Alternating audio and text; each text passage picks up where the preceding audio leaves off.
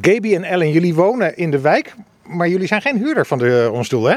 Nee, Correct. We, we kwamen even kijken omdat we hoorden over de plannen. We hebben vroeger gewoond op de Pioenstraat. Dus we, we zijn oudhuurders, zeg maar. Ja. En van daaruit eh, wilden we graag blijven wonen in dit wijkje. Dus toen zijn we gaan flyeren eh, bij de koophuizen. Zo van, eh, als je eraan denkt om te verkopen, wil je dan aan ons denken. En zo hadden we binnen twee weken Ja. een koophuis hier. Dus dat ging heel rap voor jullie. Ja, lekker. Ja.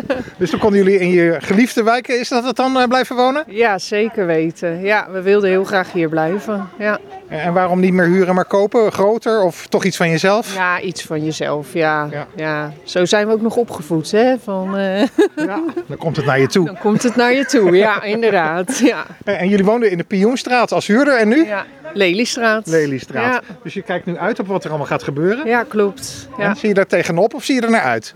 Ik zie er wel naar uit. Ja, ja het, is, het is gewoon verouderd. Maar ik snap wel dat het spannend is. Zeker voor de bewoners. Eh, ja, wat gaat er komen en hoe lang gaat het duren? Betaal ik nog hetzelfde?